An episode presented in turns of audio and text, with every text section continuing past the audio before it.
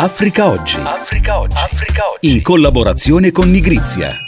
Bentrovati e bentrovate ad Africa Oggi, io sono Luca Del Ponte e con la collaborazione dei giornalisti di Nigrizia e nigrizia.it facciamo il punto ogni settimana sulle relazioni tra Africa ed Europa. Il Regno Unito accelera sul progetto di deportazione di quanti proveranno a sbarcare illegalmente nel paese. Lo scorso weekend la ministra degli interni Suella Braverman è volata in Ruanda dove ha visitato il centro per migranti in fase di ultimazione finanziato da Londra. I migranti che entreranno in UK senza permesso saranno rimpatriati nel loro paese d'origine se ritenuto sicuro, oppure trasferiti in questa cittadella dell'accoglienza a Kigali in Ruanda, appunto dove sarà valutata la loro richiesta di ingresso nel Regno Unito. Per l'insieme di queste operazioni Downing Street si è impegnata a versare al paese amico africano 120 milioni di sterline. L'anno scorso si è raggiunta la cifra record di 45.000 ingressi illegali, ha ricordato Suella Braverman di Home Secretary nel motivare il provvedimento. Last year, over 45,000 people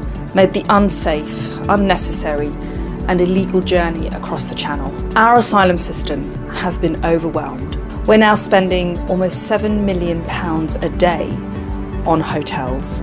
Stopping the boats is one of the five promises the Prime Minister has made to the British people, and it's my top priority. I primi voli verso quelle incantevoli casette in Ruanda, così come le ha definite Braverman, partiranno già per l'estate, ma opposizioni, ONG e vescovi della Scozia promettono di dare battaglia. Roberto Ridolfi, presidente di Link 2007 e già direttore generale aggiunto FAO, da noi interpellato, parla di approccio inumano e dannoso sotto vari aspetti. Ma guardi, eh, Link ha espresso una position paper che lunedì. Abbiamo mandato a tutte le autorità italiane e ora stiamo elaborandone uno invece che dovrebbe andare alle autorità europee. E noi ci rifiutiamo in un certo senso di parlare del fenomeno importantissimo della migrazione soltanto in termini di respingimenti, accoglienza, cioè noi diciamo in uno slogan passiamo dalla politica del Viminale alla politica di Palazzo Chigi. Noi italiani capiamo cosa vuol dire.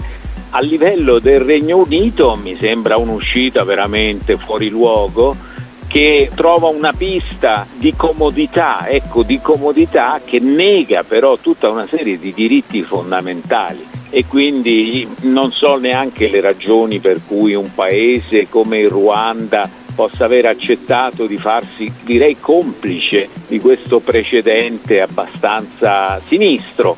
Però questi sono loro, nel Regno Unito non sono neanche più nell'Unione Europea, hanno una tradizione di democrazia, hanno un paese che ha integrato persone di altre nazionalità negli anni, tantissime, hanno un deficit enorme di manodopera e pur tuttavia per le sirene della politica prendono decisioni ecco, che tirano l'applauso a chi non guarda che in una direzione, non in tutte. A me piace usare il linguaggio della nostra prima ministra, del nostro primo ministro, la Presidente del Consiglio Giorgia Meloni che vuol vedere tutte le cose a 360 gradi. Bene, anche noi e anche la migrazione dovrebbe essere vista così. Ecco, esiste il patto globale dell'ONU per una migrazione sicura, ordinata e regolare e il patto globale sui rifugiati sono documenti approvati nel 2018, ma di fatto questi documenti non sono mai stati ratificati dai singoli governi, Italia compresa. Eh, certamente, e, e se voi guardate i pochi paesi che non hanno ratificato quel documento delle Nazioni Unite, quindi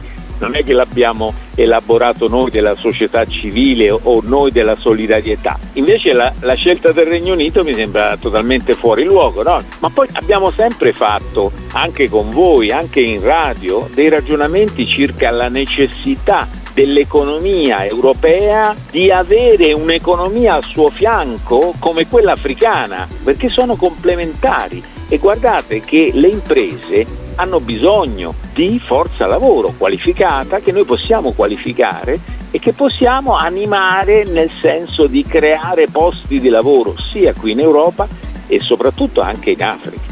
In tema di diritti, in Africa sono 30 i paesi contro i gay. L'ultima legge draconiana è in Uganda, dove ora si rischiano 10 anni di carcere. Michela Trevisan. L'Africa non è un continente gay friendly, anzi, in 32 stati su 54 chi non rispetta il canone eterosessuale è considerato un criminale, per lo più in base a leggi dell'era coloniale, ed è perseguitato, discriminato, umiliato, aggredito, arrestato, incarcerato e a volte ucciso, insomma condannato a una vita di terrore. Una persecuzione che in Africa orientale sta aumentando in modo preoccupante, cavalcata da leader politici e religiosi. In Uganda, dove avere relazioni omosessuali è già un reato, Stato, nei giorni scorsi è stata approvata una nuova legge, la prima nel continente a criminalizzare la semplice identificazione di una persona come appartenente alla comunità LGBT, con pene che arrivano a 10 anni di carcere e in alcuni casi all'ergastolo. Nel vicino Kenya le condanne possono arrivare fino a 14 anni, ma un parlamentare sta spingendo un disegno di legge che prevede come pena massima il carcere a vita. Nel paese gli atteggiamenti omofobici sfociati a gennaio nell'uccisione decisione dell'attivista Edwin Ciloba si sono inaspriti dopo la sentenza emessa il 24 febbraio dalla Corte Suprema che ha confermato il diritto della comunità gay di registrare un'associazione. In Africa si concentra quasi la metà dei paesi di tutto il mondo in cui l'omosessualità è fuori legge, con la pena di morte prevista in Mauritania, in alcuni stati del nord della Nigeria e in Somalia. Fa da contraltare a questo scenario il Sudafrica, dal 2006 unica nazione nazione africana in cui è legale il matrimonio tra persone dello stesso sesso e la cui Costituzione protegge dalla discriminazione basata sull'orientamento sessuale. Un faro nella profonda tenebra dell'omofobia in Africa. Cambiamo argomento, la nuova rete associativa nazionale AOI, associazione ONG italiane che raccoglie ben 500 enti di volontariato e cooperazione nel mondo, ha da poco eletto presidente Silvia Stilli, già coordinatrice delle ONG italiane in Medio Oriente e Mediterraneo. Da Silvia Stilli alcuni principali macro obiettivi della rete da qui in avanti.